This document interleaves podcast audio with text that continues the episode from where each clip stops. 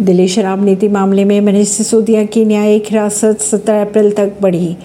दिल्ली शराब नीति मामले में सीबीआई में दर्ज हुए एक केस में पूर्व उप मुख्यमंत्री मनीष सिसोदिया की न्यायिक हिरासत अब चौदह दिन के लिए और बढ़ा दी गई है। दिल्ली के राउस एवेन्यू कोर्ट में सोमवार को सुनवाई हुई और अब सिसोदिया को 17 अप्रैल तक जेल में ही रहना पड़ेगा।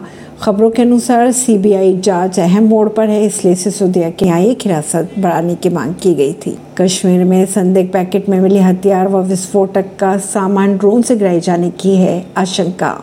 जम्मू कश्मीर पुलिस ने सोमवार को सांबा में एक संदिग्ध पैकेट से हथियार व विस्फोटक सामग्री बरामद की।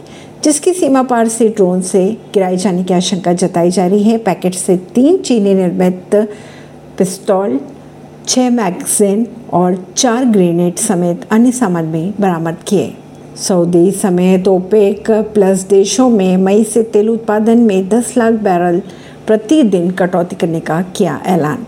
ऐसी ही खबरों को जानने के लिए जुड़े रहिए जनता सरिश्ता पॉडकास्ट से। परवीन दिल्ली से